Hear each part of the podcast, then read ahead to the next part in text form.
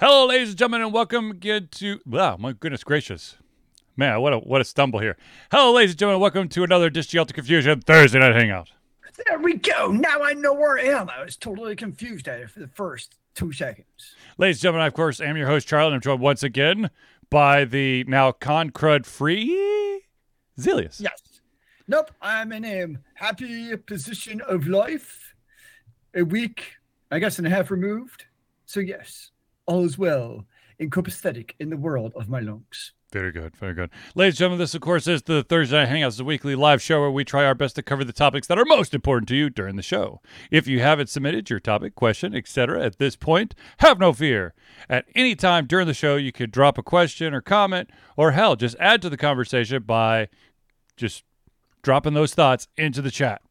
If we do, unfortunately, run out of time uh, for topics or questions, they will be added uh, to the next week's show. So, without further ado, uh, let us jump into it. And the first. I'm not jumping. I'm sitting, sir. fine, whatever you need to do, Zelius. The first thing that, um, the first topic uh, on our to-do list is the fact that it's some happy news and some sad news, or some frustrating news, maybe.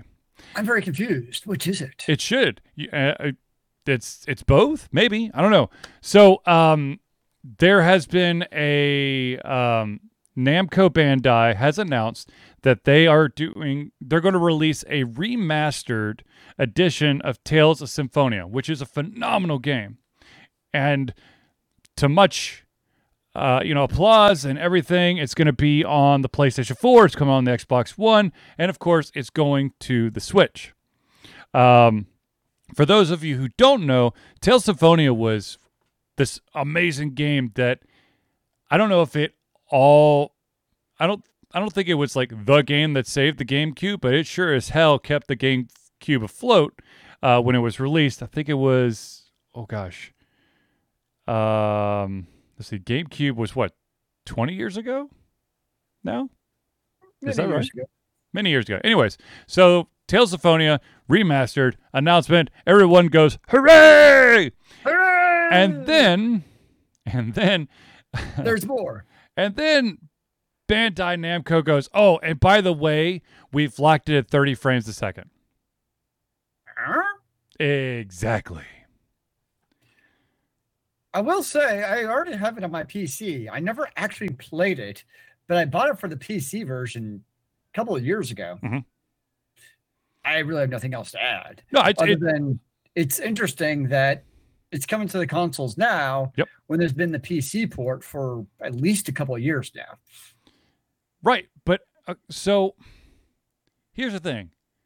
In my in my mind, when I think remastered, I think that okay, for me, remastered means you're you're basically adding polish to the game. Kind of like um, Mass Effect Legendary Edition. Yeah. Like they didn't change the game, they just made it look snazzier, which Exactly. is really all people needed or wanted. And that's exactly. So when they when when Tales of Symphonia remastered, everyone's going yes. Because here's the kicker: on the GameCube, 20 years ago, it ran at 60 frames per second.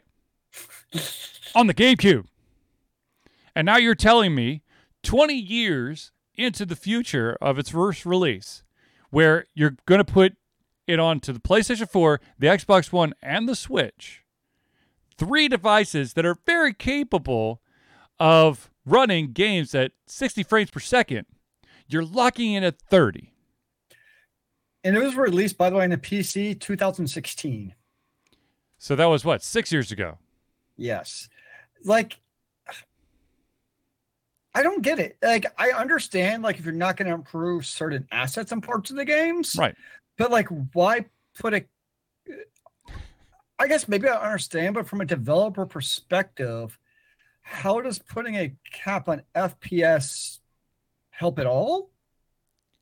especially on on the con the those consoles. Like I I don't know. I mean, if you like re- re-released it on like a retro ar- arcade, you know, like plug it into your TV, it comes preloaded with games. Sure, yeah, thirty frames per second. Okay, Like you know the PS5 and the Xbox One aren't going to be able to run it at 60 frames per second. Yeah. Like yeah, that is odd. I agree. Yeah, the play the PlayStation, and the Xbox are like, dude, Oh, uh, God. we I mean, 60 frames a second for this game would have been nothing. So I am I mean, it's to me it seems really stupid. I I- yeah, it seems really stupid. But what do I know? I mean, I, I- but from my understanding, from what I've seen around the internet, I am not alone in believe and in my thought of it being absolutely stupid for it to be locked at 30 frames per second. I'd be really curious to hear what their rationale is. And I'm sure I'm I'm sure that because of the the amount of backlash that they've gotten, they're gonna have to say something. I mean, they don't have to, but I I guess my one question I would have is Mhm. if they had not announced the Yeah. cap at 30 frames per second, Yeah. what percentage of gamers would actually notice a cap? I'm willing You to know, that's- wager a small percentage. It, it probably would be a very small percentage. Um, but then you'd probably also, I think they they went ahead and and said that there was a cap simply because there are those people who literally, you know, try to to see the frames per second. The, Sure. those, and you know you, they didn't want it to be a surprise, but I mean, Yeah, I mean, I guess I I don't know why there'd be a cap, but I would also say from a gameplay and even graphics perspective, all that fun stuff, probably not going to be incredibly noticeable over versus being uncapped for most gamers. That's just kind of my opinion. Doesn't make it right, but I also doubt most people would notice. Right. Yeah, I but, you know, I hopefully hopefully there's more to the story. Hopefully they come out and they they explain their weird ass rationale behind it. It said they could give you the re remaster times two, because 30 times two is 60 frames per second for an additional remaster for another $40. If you slap two consoles together, you get the real deal. No. Raid one consoles. Anyways, so back when you used to uh, daisy chain the uh, old school PS3s together to create like a supercomputer, you do the same thing. I think that's what the Air Force did until Yeah. Sony removed the uh, dual boot option. Yeah, it was the old Linux. Like they took the PS3 with the um, OG Linux boot and Mhm. totally did that. I still have that. I mean, I, of course, you know the the patches removed the ability, but I have like the OG PlayStation Three that has the uh the chip, uh, the the actual chip in there for emulation. There's no software emulation; it's hardware emulation, baby. You could probably find like a hacked ROM to get the old school um, Linux version back. Oh yeah, no, no, no. There's there's there's a there's a homebrew uh, patch that will uh, allow you to regain that ability. Now, that could be your work from home Linux box. I really don't need a work from home Linux box right now, but you know, you never know. I mean, Yeah. You never knew. With the Air Force calls, you too can join the Master PS3 Hive Mind yes, sure. or something. Yeah, something like that. Anyways, Yeah. so I mean, we'll see. Uh, I was excited to see Tales of Symphonia get a remaster, but at 30 frames per second, uh, whatever. Man, I kind it kind of deflated that balloon. I'll be more curious to see how improved from a asset perspective is it actually over the OG version, Right. Right. or is it just the PS the uh, PC version literally just re-released? I bet you the PC version runs at 60 frames per second. Yeah, I was trying to do a quick look. I couldn't find anything quickly, but that'd be a curious thing to see later. I think, um, depending on your your graphics card, can't you toggle on the FPSs? Yes. Um, no, because on Steam Overlay with the Steam, you can just have the um, FPS overlay. I'm I'll, I'm I'm I'm really sure that there it, that the PC version has the the 60 Oh, yeah. frames. I, I don't know if any developers really cap the PC version. That'd be kind of silly. You never know. Crazier things have happened, right? Uh, you mean like capping the next gen consoles at 30 frames per second? Yep. Yep. Exactly. Yeah, Yep. Yep. capping re-release of, of a game that's 20 years old at 30 frames per second. Oh well. Anyways, okay, so uh, to come to go from potentially exciting and then devast I guess, you know, deflating news, let's go to something that's actually in my mind awesome, pretty cool, and I'm a little bit surprised that this company would do it, and that is that EA has announced that on October the 18th, The Sims number 4 a franchise that's been around, the Sims franchise, been around for hell 20 years. Ha The same, uh, the same amount as Tales of Symphonia. What's Imagine that. Imagine that. Um, they are starting October 18th. The base game for The Sims 4 will be free. Now, of course, Oh. all of the expansions you still have to buy. Uh, but if you already own the uh, The Sims 4 before October 17th, uh, you will get. Um, I believe you'll get something. You'll you'll you'll get a little gift if you, of course, have it through EA's special little, you know, uh, Steam World. Uh, I can't remember what it's called. EA Play, I think it's called. Uh, if you have The Sims 4 through EA Play, uh, either as the the regular member or the premium member, then you get additional stuff as well. Huh. Uh, Sims just never appealed to me. I don't know. Like I've never played any of the Simses, and I've just never really had a desire to. I guess.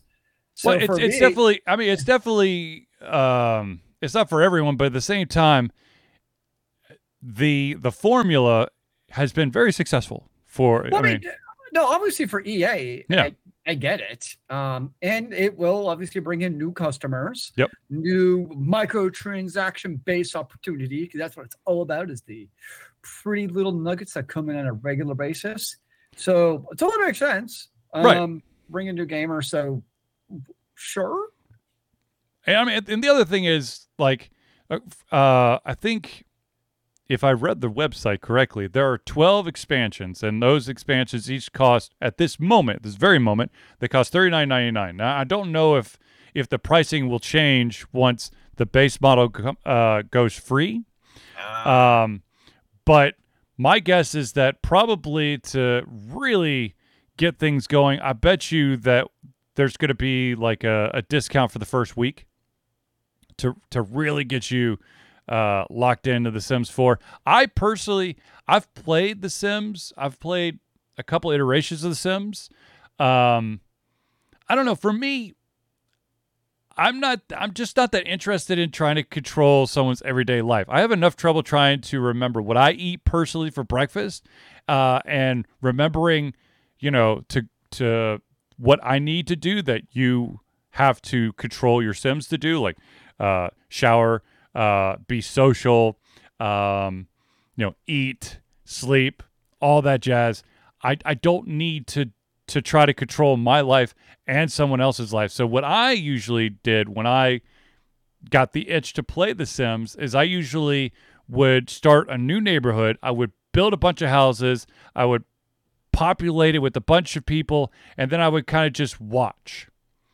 So I'm Um, hearing is it's families for people either who don't have a family like me or people with shitty families who want to give a better familiar experience. Exactly. If you want to raise your children digitally without all the mess, but still have to take a shit ton of time, and but it is accelerated, so your kid does grow up a lot faster than he would in real life. In the bright side, if you become a total screw up, you can just restart from scratch. You just yeah, exactly. You well, you could restart from scratch, or uh, you can just move to another house next door, start all over again. So kind of from scratch, but still deal with your messed up uh, No, uh, that- old that- life. that's too much like real life. That's like straight out of the OC. but that's that's really what happens, you know. Um, Mm. But uh, you know, I mean, that, that's they're they're actually going to host like a huge event. I think it's actually on the 18th. Um, they're they're going to host uh, an event on their YouTube and Twitch uh, channel where they're going to not only, of course, you know, yay, hooray, let's celebrate that The Sims 4 is free, but they're also going to highlight what they've got planned next So does that make Sims. you want to jump into The Sims now? Again, if I have the time, I you know I I think that I would end up just like building the houses again. I I I don't think that I actually would play. You know what what people would consider the core of the game. Now the, can I the also say though? Sorry, yeah go go for it, Steelers. I hate the term free to play. Games are not free to play. They may be free to install and free Yes. to launch, Yes. but thereafter, oh dear God, are they not free to actually play the entirety of the game?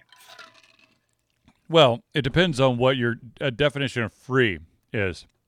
If you're The taking definition free is monetary, you- you're Yeah. then yeah, there is there is a a small bit of actual free, but then you also have to think about like time sink. And this is a game that you could sink some serious time into.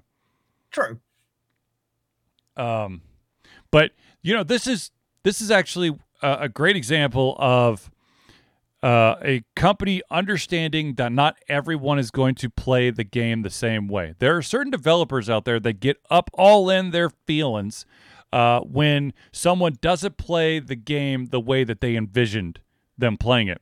Literally, you're you're given the keys to the the kingdom, the sandbox. You can you can be that masochistic asshole who traps the um, Sims in their houses and then burn them to the ground. I mean, you you could do that. You could um, get them in the swim pool and then remove the ladder. Uh, you Wait, can. are you actually giving EA props about a game? I'm just saying. Th- th- this is why I said this is so weird. Something is broken. Are you okay, sir? I, okay, so here's the thing. This one, the the the difference is that The Sims is not a game that comes out with a brand new version every single year. Uh, it also, come with a new DLC like every single year? well, yeah, but the thing is, you can continue to play the base game without having to buy the. Yes, it would it be fun to to add college life or uh, go to vet school or whatever. You know, uh, raise your toddler instead of your ba- your kid going from a baby to like um, I don't know a twelve year old or something like that. They they give you options, but they're optional.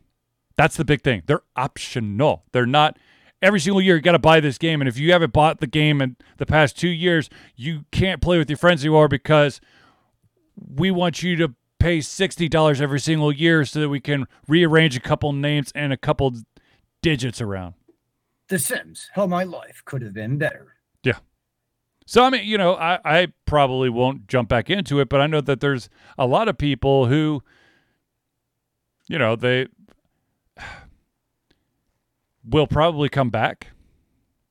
Um, yeah, I think they're, they're, they're you're, you're see like a resurgence. Of course, you know, new shiny thing, and it's free. We At least the base model is. Um, so yeah. Um, Hmm. Good on you. Oh God, this is making my skin itch. Good on you, EA. Oh God, Oh, no, oh, I said it. I said it. Oh, I felt Ah. a disturbance in the Oh, force. Jesus. Um, now I um, for those out there who are uh the Sims 4 players uh, that may not be on PC, have no fear. It is it will be free on PC, PlayStation 4, PlayStation 5, Xbox Series XS, and Xbox One. So it's I didn't know it was on the consoles. It is.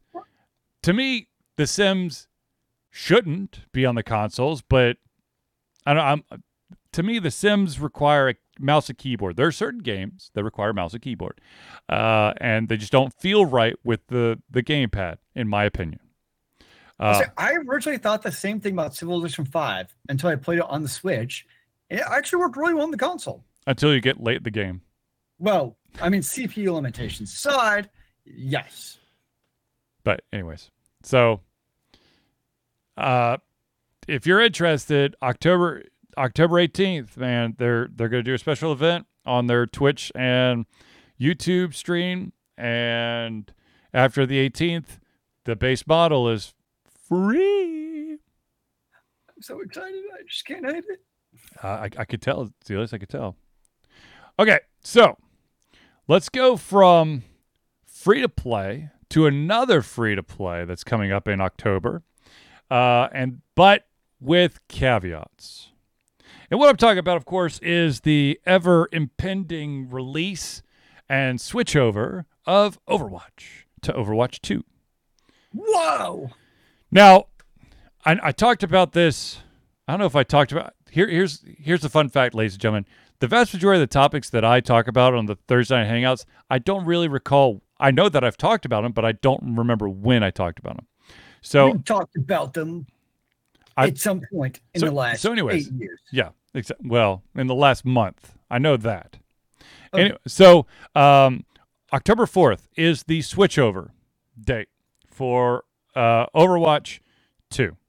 It's the official launch and also the the official sunsetting and I guess crashing into the ground for uh, the original Overwatch.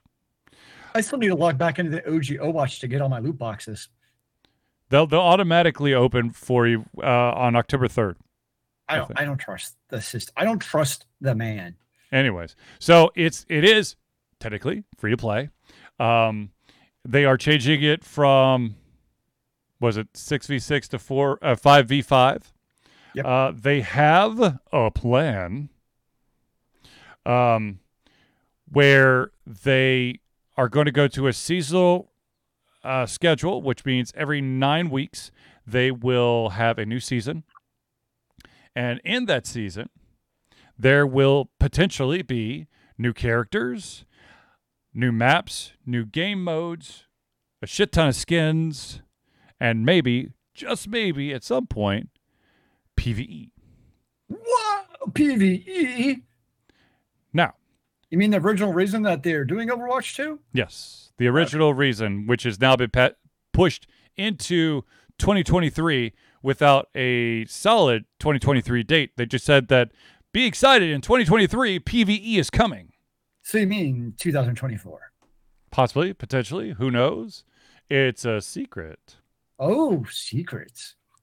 What I can tell you is that at least when it comes to the first um the first season, what you will get is three new heroes, six new maps, over 30 new skins, a new battle pass system, a new mythic skin which is going to be like the the new legendary skin and a new game mode.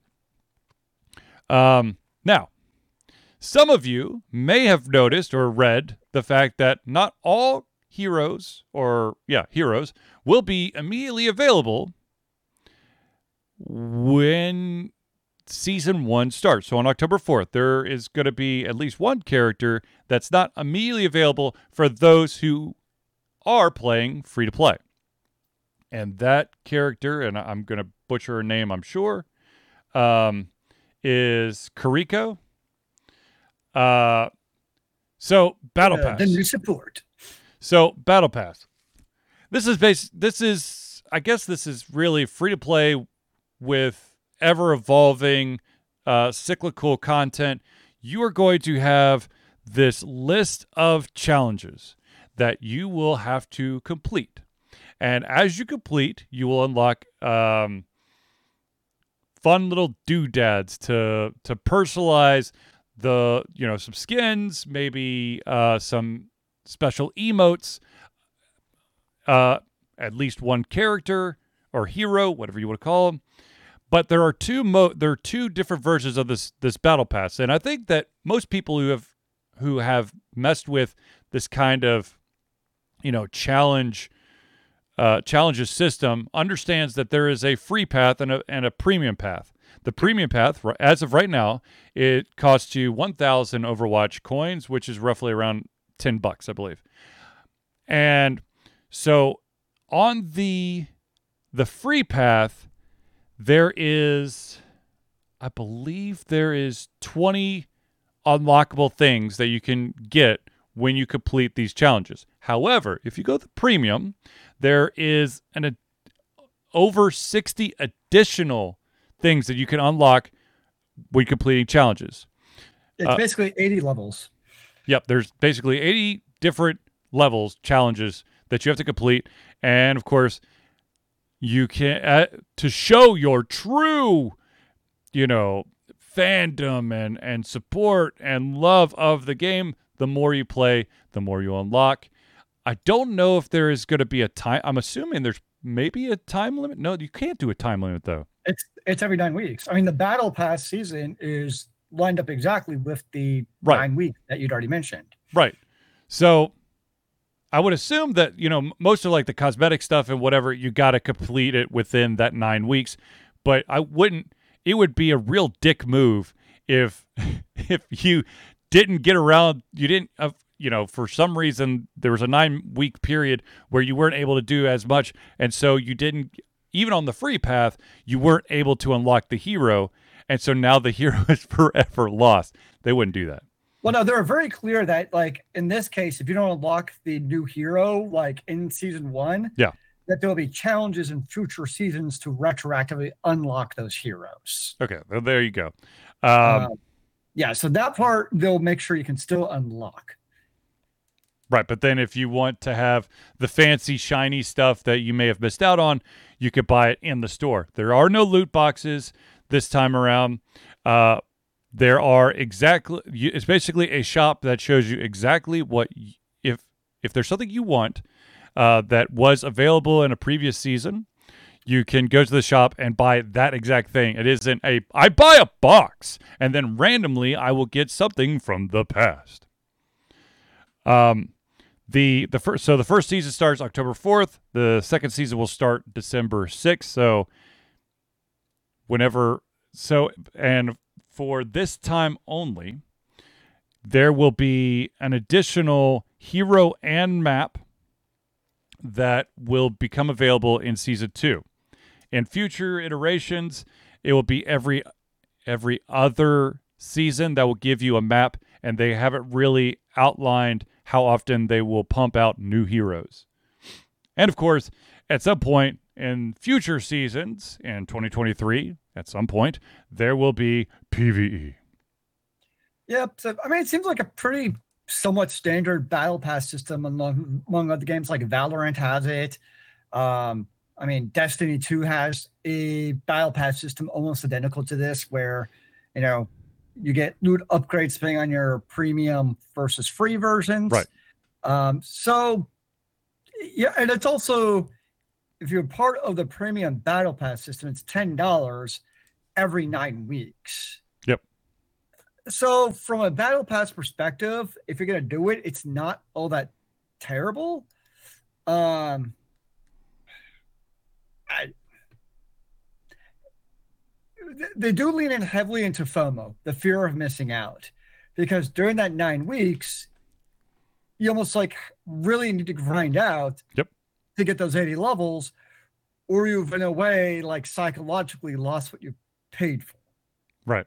No, uh, and and uh, a, a system that you've that anybody who's watched the Ultra Confusion uh, Twitch stream or or YouTube or Facebook, um, Legends of Runeterra have these timed events where you have X amount of days. It's not ninety days, or it's not nine. Uh, n- it's not nine weeks. It is usually like a month or Okay. something like that. And in that time, you have the free path or the premium path. The premium Mhm. path will get you some some shiny versions of cards, maybe uh, additional stuff. Uh, your your gamer icon, uh, maybe some extra points to unlock other stuff. Um, and I, being the crazy person that I am, with 19 days to spare, uh, have unlocked everything in that. However, the the event does have a different um, uh, progression that's also happening that isn't on that path. It's it's another thing entirely. That Hmm. I, it's basically it forces you to play specific types of uh, specific characters in order to unlock you know really cool stuff, and that is also time sensitive. Ooh. Yep. That I'm not a fan of. Well, it's like get to level. Uh, basically, so it'll be like a new champion. Uh, I'll just say Kayn. You uh, defeat a three star Path of Champions quest with Kayn. Okay. You start at zero stars. There's no way in hell you're going to, even at two stars with Kayn, if your level is low, because the stars are separate from your level. Stars basically give you advantages when you start. It, it, basically it's like boosters. Like there's one that gives you um, once you have two stars, most champions you have one additional mana. So you're instead of starting off one, you start with two. So you can fast you could start faster, but also gives you advantages. Uh, with Kayn, it's I believe if you attack and you survive, you get uh, plus one to your attack every single time you attack. So you basically could grow your characters.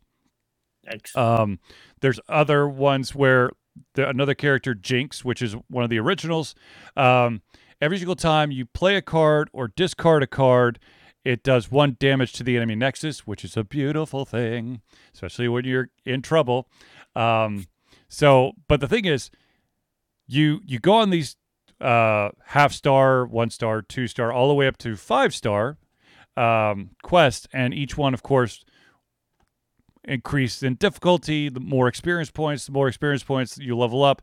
Um, as you level up your character, you gain special uh, items or boosts to your to the cards that start are in your starter deck. Um, like you could gain some uh, discount. Certain card that would cost you four mana once you hit level twenty is now two mana or something like that. So gotcha. I, I totally understand the battle pass thing.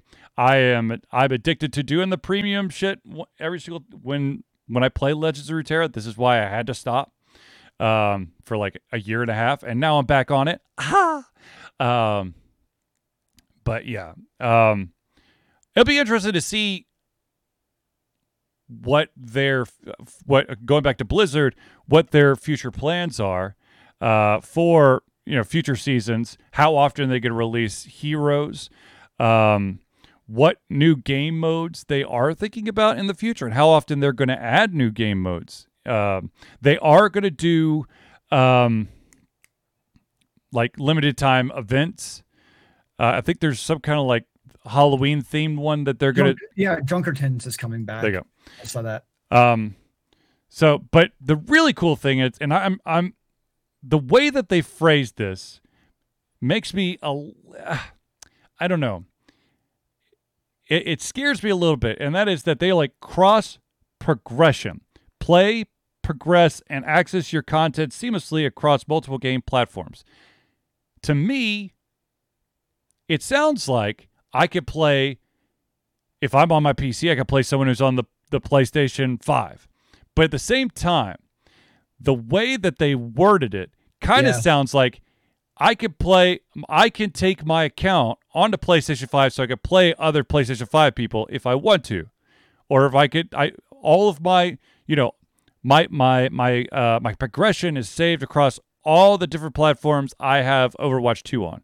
Instead of I'm on PC, I want to play someone who's on the Xbox, uh, who's also playing someone on PlayStation 5. It worries me just a wee bit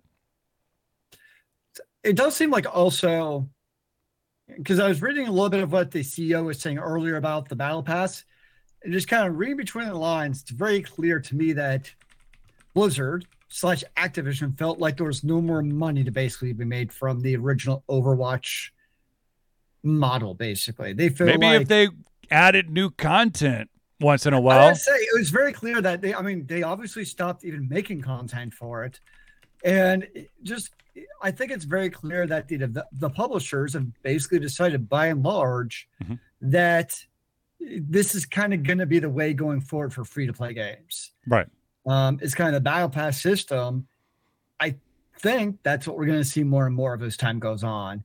Um, you know, kind of gone or going away, especially for the always online games, are the days of you know buying Overwatch 1 for $60 and now you have it. Mm-hmm. Um, obviously, you could buy loot boxes, but most players didn't. Most of us just bought for 60 bucks and hey, we're happy. I was happy. I mean, I played for years yep. um, with my original purchase. I was very happy. But I think the developers have decided that you know if they're going to milk it, and I kind of get it in a way because it's kind of. So, did you ever play a game called Sim Tower? Yes. So I remember Sim Tower. Basically, your two main ways of making money was you either built commercial or residential. Yep. And you very quickly learned that building houses was a terrible strategy because you made all this money up front, but you didn't have recurring course of income with commercial of that ongoing monthly fee that you charged them. Yep. So you started transitioning from housing with the upfront cost to the commercial with ongoing. And I feel like it's the same exact process that the developers are seeing where, you know, they got all that money upfront money with Overwatch 1, but as the sales started to dwindle, they saw no incentive to actually invest money in it. Mm-hmm. So it's also kind of a double-edged sword with the battle pass, where they've kind of beholden themselves in a way. Like they've come out and said, you know, this is our battle pass system where, you know, we're going to release X, Y, and Z. And I think my prediction is with Overwatch 2, if they do what they say they're going to do, Overwatch 2 will, will be fine. Mm-hmm. Um, it, will it'll do well as another FPS if they keep to that. But they've also kind of set themselves in a way now where if they don't hold to that, and all of a sudden the battle pass season doesn't have, you know, a map or a hero, yep, that's where will crash and burn. But as a player, in a way, it actually kind of gives me hope. Mm-hmm. Whereas we all saw with Overwatch One, like after a while, I mean, two years ago, writing was on the wall that there was really nothing coming out for it. Where with Overwatch 2, I think it, it sets itself up from an income stream perspective where the developer also knows they have to release this content to keep that gravy train going. Right. So, in a way, it also does kind of benefit the ongoing gamer to now you're setting a system that you know is going to have ongoing content at least. Um, I mean, I know it further perpetuates the idea of, you know, fear of missing out perception and always online, you're always licensing, you never own anything. I totally get that. But in the online, always, a truly online always game, like Overwatch or your other games like Valorant and those games, it kind of makes sense to kind of require the developer to continue to put out content. Exactly. I agree. I agree. Um, and I think from reading Overwatch, the more I did look into Overwatch 2 and kind of how it works, it actually seems like a pretty reasonable system. Um, I mean, with the new characters, like say to your point, like I know you can either pay the ten dollars to unlock your character basically day one, or you can grind it. But regardless, in a number of modes, including the um, not unlimited, having a brain fart of what the style is called. Um, no limits mm-hmm. in workshop game modes, you'll have all characters unlocked to you. So there's still game modes where all the characters will be accessible to the players. Um, my one big hang up from a competitive player is like myself, I never played DPS. Mm-hmm. I hate DPS. And from what I've read is let's just say season three, they released a DPS player and I never played that player. So season six, I decided I'm gonna play Overwatch. If I unlock that character after the fact, from what they've initially said, I now have to play X number of hours as a DPS role to unlock that character and therefore play competitive. Huh? Which is like, oh, that's interesting. Always something. Always something. I just want to be excited about the Atlanta Reign again, damn it. Are they doing Overwatch League for Overwatch 2? I don't even know. Yes, yes. No, no, no. Okay. They've they've already started, they've already made the transition, from my understanding. Okay. Now, of course, I have not paid a lick of attention, uh, but I but from my understanding, they've they've already switched over to Overwatch 2. There you go. Um, Which makes sense because Overwatch 1 is dead. That's been dead for a while, but it'll officially, I mean, dead. October no 4th. Yes. Jeff yep. Kaplan rolling over in his bed because he's not in his grave. Yeah, exactly. So, anyways, so we'll, we'll see. Um, hope it does well. I hope it keeps being fresh or stays fresh, and hopefully those bajillionaires who bought all those teams actually start seeing the profit that they thought they were going to. I'm okay if they don't because they're already bajillionaires. So right, whatever. but I think, but I think it would be really cool to the the the, the idea, the concept of having, you know, a a, a location locked team that you could, you know, cheer for would bring esports, you know, kind of in the spotlight. Unfortunately, because Overwatch didn't really build on anything, that that spotlight, uh, that light bulb went bad fast. Um, but who, who knows? You know, who knows? Meh. All right, ladies and gentlemen, I want to stop. I want to pause for just a second to to thank some amazing individuals. Uh, they are the friends of the show. These are the people who are our patrons uh, through Patreon, and uh, they deserve some amazing love and attention. So, without further ado, I will start with the Indie Cluster. The Indie Cluster is an organization of independent game developers that want to gain exposure by being involved in the community. They collectively journey to popular conferences as a traveling booth to help gain attention for their games. They make partnerships in local communities to bring games to the mainstream mindset. They highlight local, unusual, and rare concepts to challenge the paradigm of the common. They also host events to teach kids and minority groups about game development to hopefully one day enter the industry themselves. If you're interested or need more information, go to indiecluster.com. That's I N D I E C L U S T E R.com. Now, the next shout out we've got to give is to a friend of the show who we met at the convention that shall not be named. And he is an amazing individual. And so we give the shout out to Noodle Boy Media. Founded in 2015 by Andrew Tran, Noodlepoi Media, previously White Kid 47 Media, is your choice for professional photo shoots and panel recordings at conventions. They pride themselves in providing a high level of professionalism, top-notch experiences, and quality services. If you want more information and to view their full list of services, check out facebook.com slash Noodlepoi Media. Now, I do want to say that since Noodle Boy has been moving up in the world, his convention schedule has gotten a little bit more um, restricted. But have no fear, he's still doing a ton of conventions. He's still doing an amazing job, and you still need to book him if you go to one of his conventions because he is phenomenal. Nice. The next shout out we have to give is to the man, the myth, the legend, that of course is Dr. Ryan of Hero Chiropractic. Hero Chiropractic is a unique healthcare practice set up by Ryan Moore. The company's focus to elevate a patient's experience of freedom, creative expression, and joy. They believe that everyone can be a hero and has incredible heroic potential inside themselves waiting to be unleashed.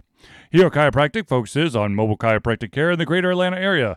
They are committed to healing clients by creating a plan of action uniquely suited for each person. They make that plan of action as convenient and affordable as possible, and most importantly, suited to your individual needs. For more information, go to herochiropractic.com.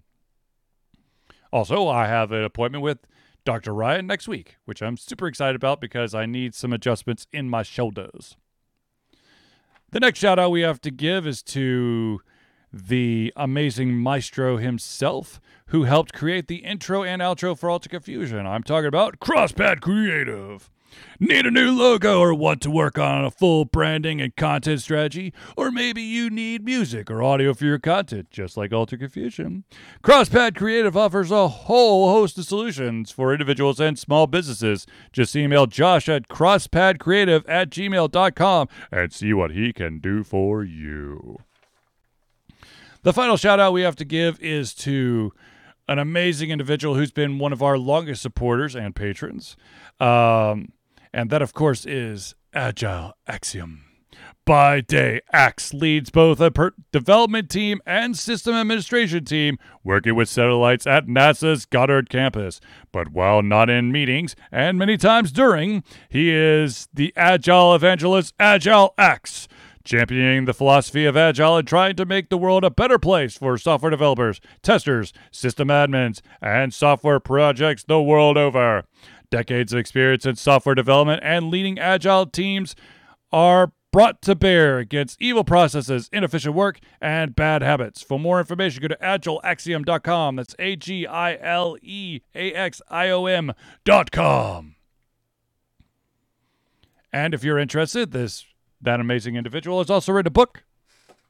It is called Is That Agile? Common Processes for Development Teams. Now, uh, since we did since we told you about the friends of the show, ladies and gentlemen, I do want to point out that you too can become a friend of Alter Confusion of the show. And in order to do that, what you need to do is you need to become an Alter Confusion patron. Ladies and gentlemen, Alter Confusion survives on the love and support of fans like you, and so we have a Patreon page. Patreon lets you, the fans, lovers, haters, demigods, interdimensional beings, gods, demons, aliens, supporters, and more to become active participants in the work we love through a monthly membership. This gives you access to exclusive content, community, and insight into our creative process. In exchange, we gain a bit more freedom to do our best work and the stability we need to build an even stronger creative career. Currently, we have two tiers. That's one, two tiers uh, at your disposal that you can become a part of. There is the $1 tier, that's $1 a month or $12 a year tier. And what that will get you is the ability to take part in patron only posts to help shape the future of Alter Confusion, as well as early access to all of our playthroughs. Now, if you want to get a little bit spicy and jump up from the $1 tier to the $5 tier, which is $5 a month or $60 a year, not only do you gain everything at that $1 tier, but you also gain the ability to have your name or organization added to our friends of the show for every single Thursday night hangout. For those of you who are who have been to our patron page recently, you will notice that there was a poll that was just put up, and that is the idea or thought that maybe Ultra Confusion will start putting some sort of swag for you amazing people. Yes, a physical item. I don't know if it will be at the $5 tier, perhaps it'll be its own separate tier. Um, I was talking to one of our very good friends of the of the show. Uh, he has his own Spooky Dudes podcast, and he does uh, a uh, I think it's a I think it's like every five months or every six months he gives swag to his supporters, and so I was like, oh, we should probably do that as well. So. Uh, if you want to be a patron for Alter Confusion, go to Patreon. That's P A T R E O N dot com slash altered confusion. Now, of course, something that is very exciting and near and dear to our heart is something that Alter Confusion participates every single year. Ladies and gentlemen, for the 11th year straight, Alter Confusion will be participating in Extra Life. Extra Life is gamers doing what they do best game to help sick Game? game. Are you sure about game? Yes, game to help sick and injured children at their chosen children's Children's Miracle Network Hospital. The money that we raise through Extra Life will go directly to Children's Healthcare Atlanta as unrestricted funds. This means that the hospital decides where and how to spend the money to ensure the dollars we raise make the biggest impact in the lives of the kids they treat. So, if you have the capacity to donate, please go to extra-life.org and search for Alter Confusion. Now, I do want to point out, and I'm going to have to go off camera for just a second, but I do want to point out that because of the amazing individuals who have already donated to the Extra Life or the Alter Confusion Extra Life Drive.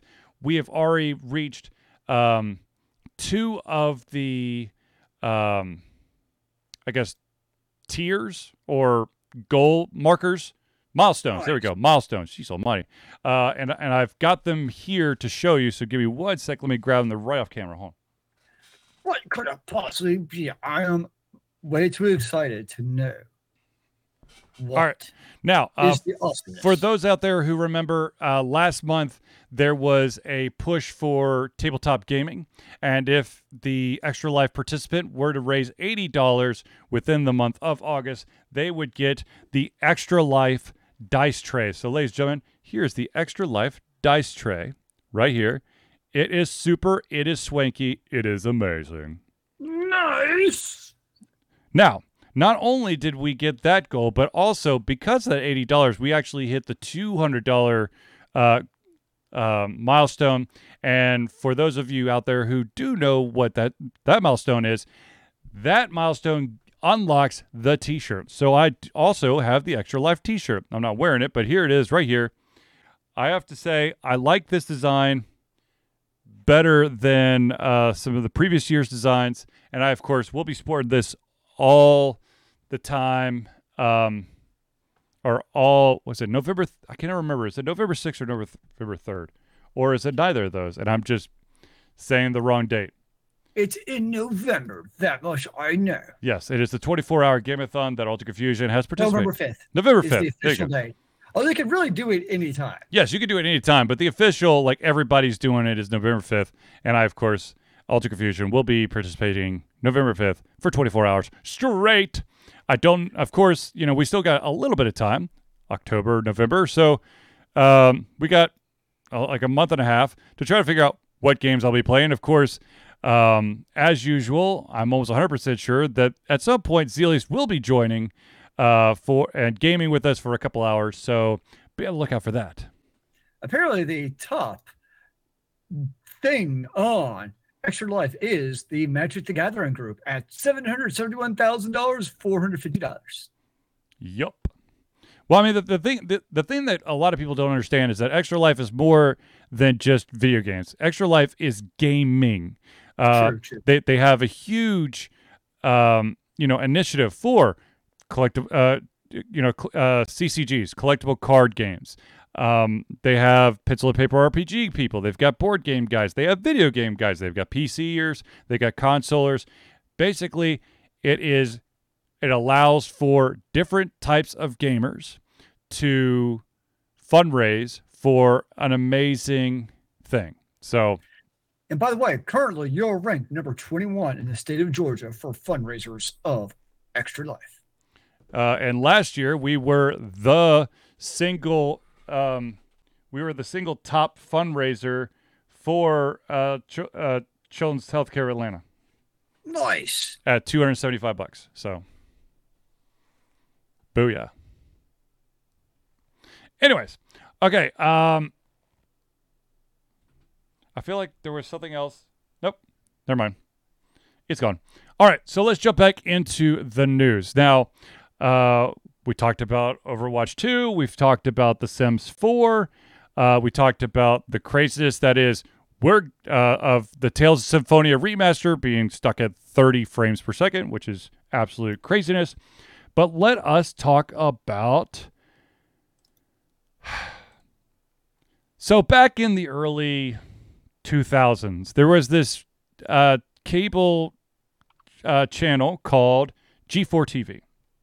It had X Play, It had um, like a ton of different like gamer centric content, and of course, it unfortunately uh, kind of fell off um, and got switched over to more of like um, like a manly man frou frou, like almost like a GQ channel.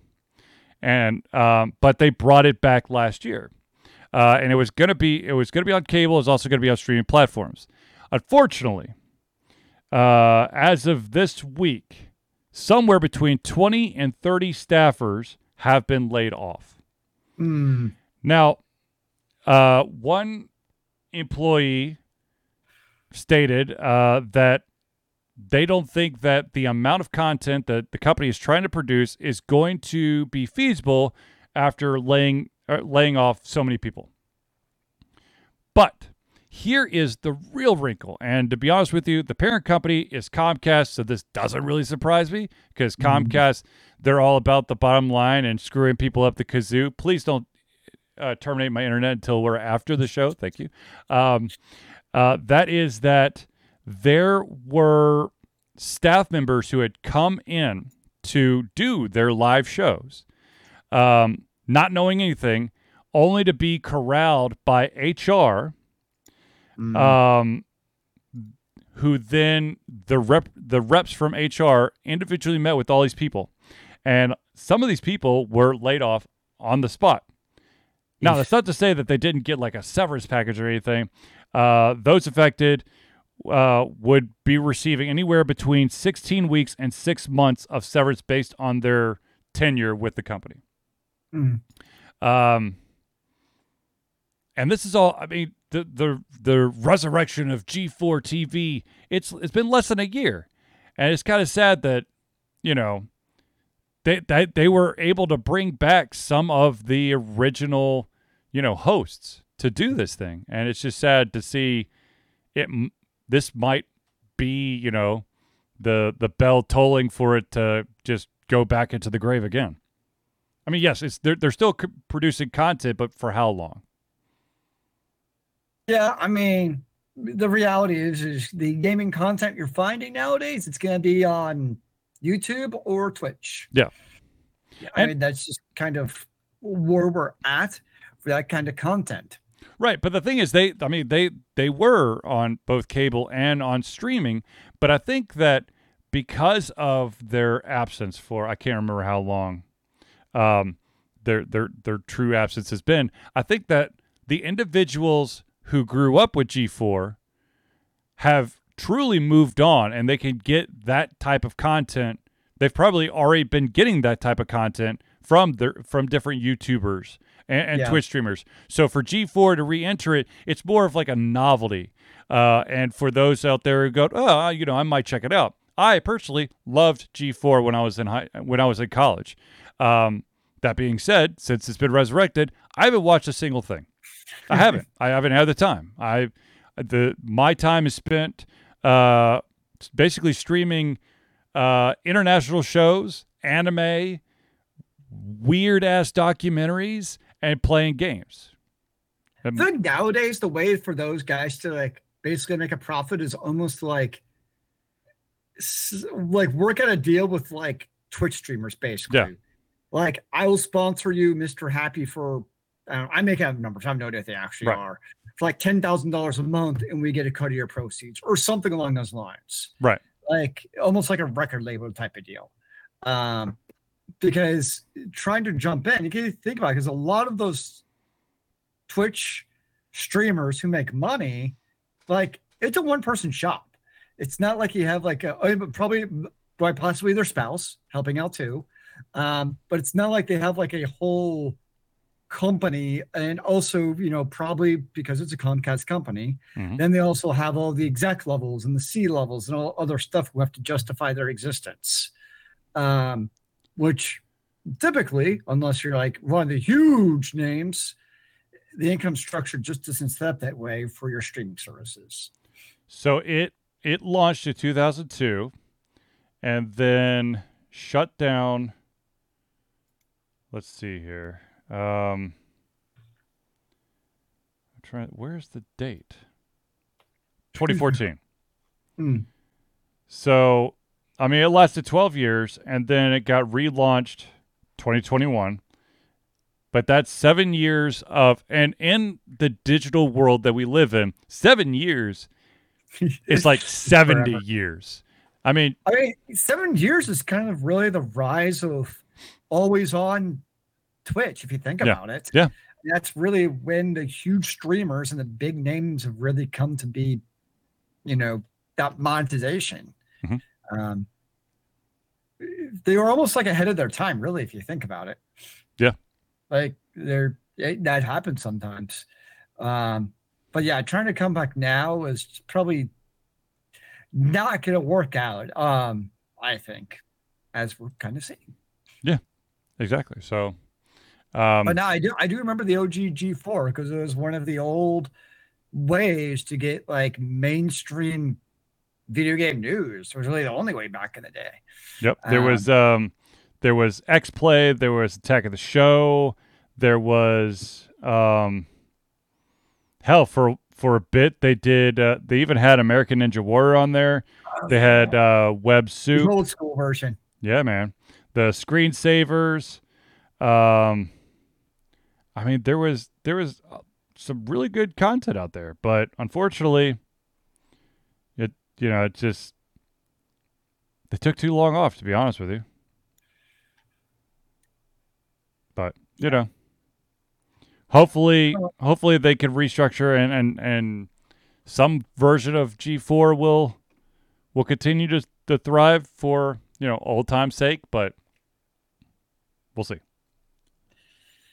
Yeah, unfortunately, I'm not optimistic, but that's just me. Yes. Now, speaking of um, things being resurrected, let's talk about the fact that for some of you out there who ha- who know of this thing called Dungeons and Dragons, um, Dungeons, and Dragons. yes, What's that? Dungeons and Dragons, a pencil and paper RPG, um, that was created by Dave Arneson with assistance to to Gary Gygax. Come at me, fools! I know it's gonna piss a lot of people off, but it's the truth. Dave made it, and Gary just marketed it, and then Gary tried to take all the credit. Boom! Mic drop. Walk away. Um, anyways, the original company that that published uh, Dungeons and Dragons was a company called TSR. Uh, TSR, of course, went belly up. Uh, Wizards of the Coast bought up the rights to Dungeons and Dragons, along with a shit ton of other things. Uh, and so time went on. Now, TSR has reformed um, with the help of Gary Gygax's son, Ernie, in 2019. And they are basically um, marketing this new game uh, that they're calling. Let's see how how do we want to uh, an original uh, TSR original role playing game called Star Frontiers New Genesis. Now, without going too much into all the legalese, basically Wizards of the Coast are now uh, fighting uh, with a lawsuit against TSR uh, LLC um, because the Star Frontiers the the the system that they use is very much like Dungeons and Dragons. Um, this you know, well, I'm not going to get into all the the the, the things, but It uses dice. it uses dice, so it's got to be Dungeons and Dragons. Damn it! It's it's a D20 system, so it's Dungeons and Dragons. They Um, should have used cards like some other game I know. That's called the Fate system, by the way. I was actually thinking of uh capers. No, I know, but that's all. But Capers Oh, use the Fate actually called? system. I don't know. That's what I didn't know that's what it's called. Yeah, it's called the Fate system. Uh, anyways, so, but here is the problem. Uh, Star Frontiers, New Genesis, um, has a couple of issues that because TSR is basically, you know, uh, strutting its stuff, saying, you know, we're we're the the true creator of Dungeons and Dragons. Uh, Dungeons and Dragons being attached to this property, for better or for worse, Yeah. and it, it's a lot worse right now. Um, the problem is that there was a test build of Star Frontiers that was leaked back in July, and in this test build, there are a couple of uh, cringeworthy things in it. Uh, the first thing is, um, and this is an excerpt from the the test build: uh, races in races in uh, Star Frontiers New Genesis are not unlike races in the real world. Some are better at certain things than others, and some races are superior than others. Okay, so hmm, that sounds a little iffy, but let us move on.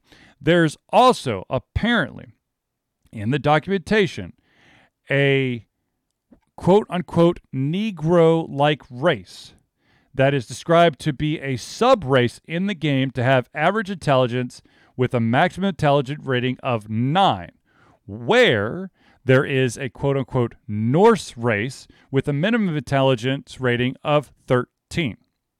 So basically, uh, this this kind of feels like like uh, uh, futuristic KKK. All of a sudden, what the hell is going on? Um, Without really knowing the developers of the series, Yeah. I'm gonna go the benefit of the doubt in that they're not outright racist, in that it's not that they intended to create this system with like in this very specific example of obviously equating Negroes with having lesser intelligence than the Aryan master race is obviously what we're getting at. right, Aryan, I- i.e., Norse. In yeah. I maybe I'm being naive and hopeful in this world. But I don't think that was necessarily their intent. They probably thought like, hey, we've created back in the day old D and D races, which we know had you know pros and cons to your races. I mean, there's certain classes that were class restricted by your race, and there's absolutely in stat bonuses given based on your race. Right. But the reality is, for better or for worse, I'll let you make up your mind. In 2022, that's just not how it is. Yep. Um, and you just have to be aware of the social world that we live in nowadays. And in this case, having a Negro race with a lesser possible intelligence than your Norse race is just flat out a terrible and not good idea. Uh, and that's just whether or not that was their intent. And I'm not going to, I don't know what their intent is. Um, that's just not the right thing to do, regardless. Um, and it's just not going to end well. No. But the thing is that this is, and this is the reason why Wizards of the Coast are, are having to fight this is because there's this linkage mm-hmm. between Dungeons and Dragons, TSR LLC, because TSR was the original Dungeons and Dragons. Um, yeah. and, and so people there there are going to be those people who are going to draw the the the parallel of oh well uh, Wizards of, of the Coast must be okay with this, you know, because this is d- very Dungeons Dragon esque, and this is you know blah blah blah. I mean, I understand, you know, CYA, my friend, CYA, cover your ass, um, and, and I too would love to give uh, the company a, the benefit of the doubt, but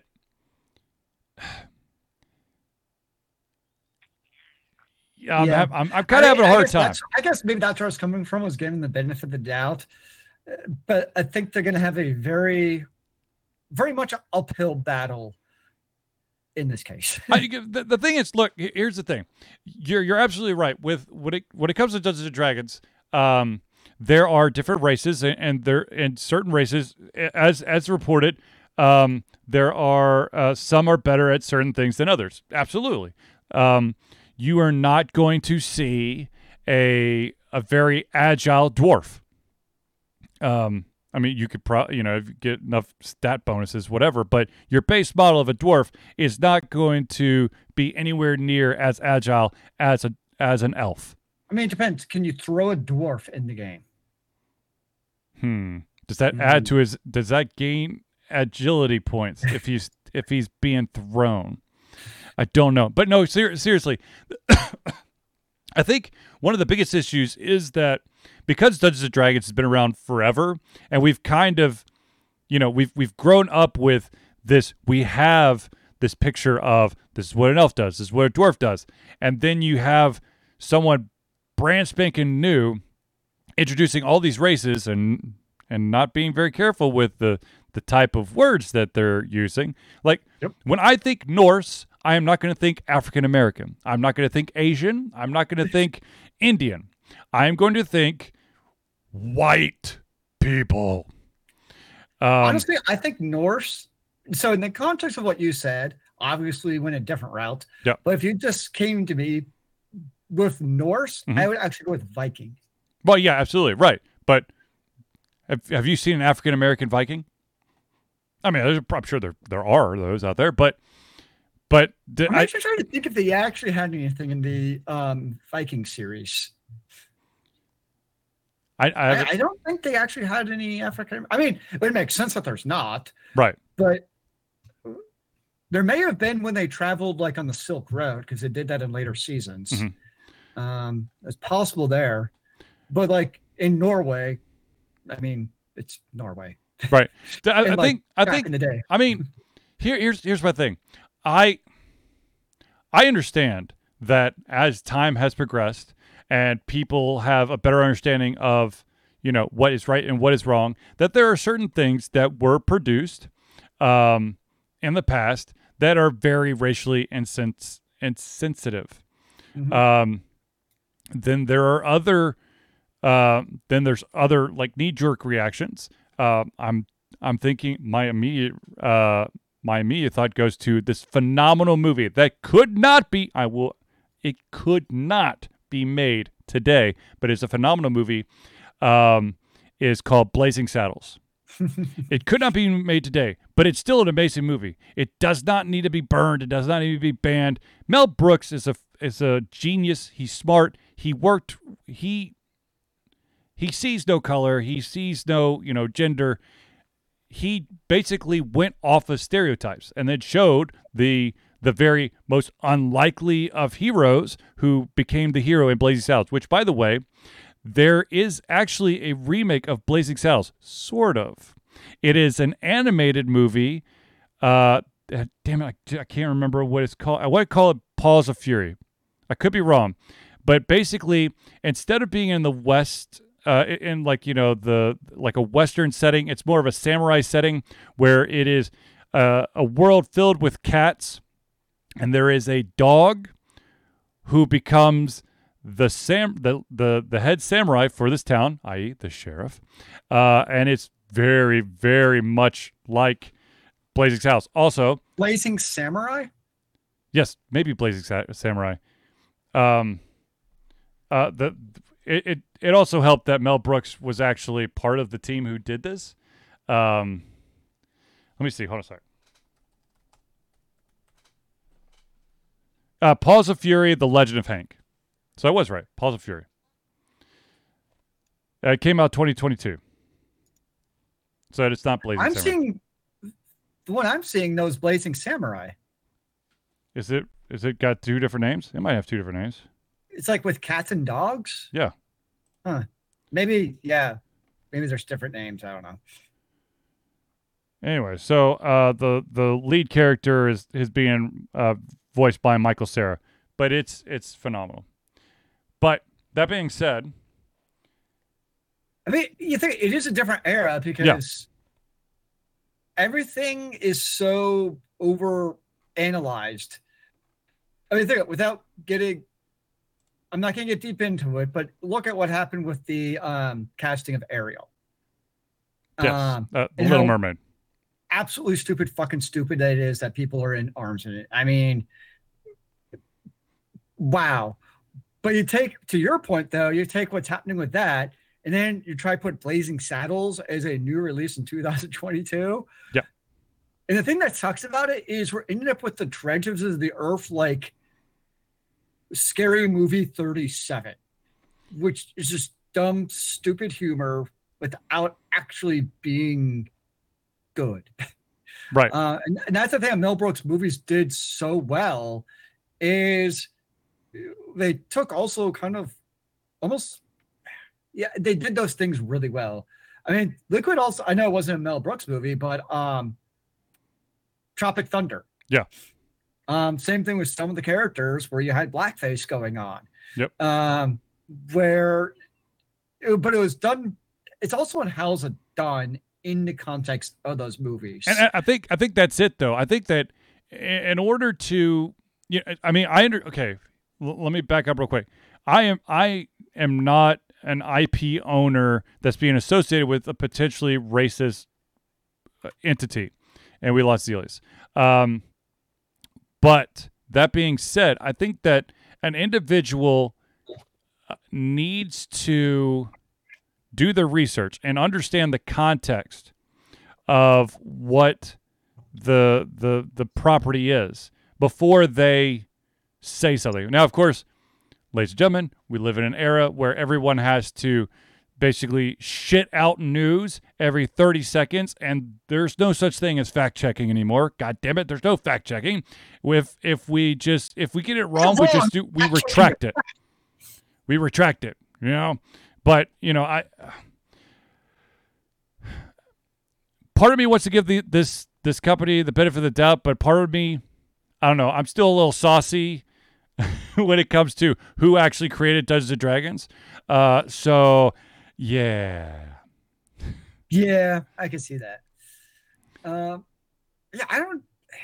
It's complicated. Yeah. and I think that's part of it. Um, it's it's just it's all complicated, and I think part of the hard part is it's hard to have those difficult discussions without people having basically knee jerk reactions. yes I- part of it. I agree. I agree. And now, and like I said, I am not the IP owner of something that's currently through, you know, uh, some means being uh, kind of connected to a potentially racist situation. So I, I understand what Wizard, Wizards of the Coast has has to cover their own asses. No, I get. I, I, get understand that. Yeah.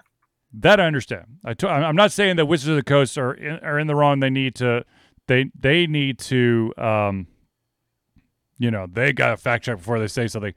Well, they've also had done plenty. I mean, I the last show we did together wasn't it them who were doing a retraction for one of their contents for Yes. something race related? Yes, um, uh, for one of their uh, campaign modules for, ironically, Dungeons and Dragons. Um, but you know, so uh, that I understand. You know, when when yeah, so but I, I guess we'll see where it goes from here. All right, ladies and gentlemen, uh, I believe we have unfortunately reached the end of our show. Yeah, um, but uh, it is it has been a pleasure to have a co-host uh, and not try to do the, the show solo. Like last week was a little rough with uh, not being able to ha- not being able to have that back and forth. But with that being said, ladies and gentlemen, I want to thank everyone for tuning into the Ultra Confusion Thursday Night Hangout. For myself, Charlie, and Zelius, it's been a pleasure giving you the camera heads, our mouths, and of course, our hearts. We'll be back next Thursday for another Ultra Confusion Thursday Night Hangout. Remember, kids, keep on gaming in the free world. Amen to that, brother.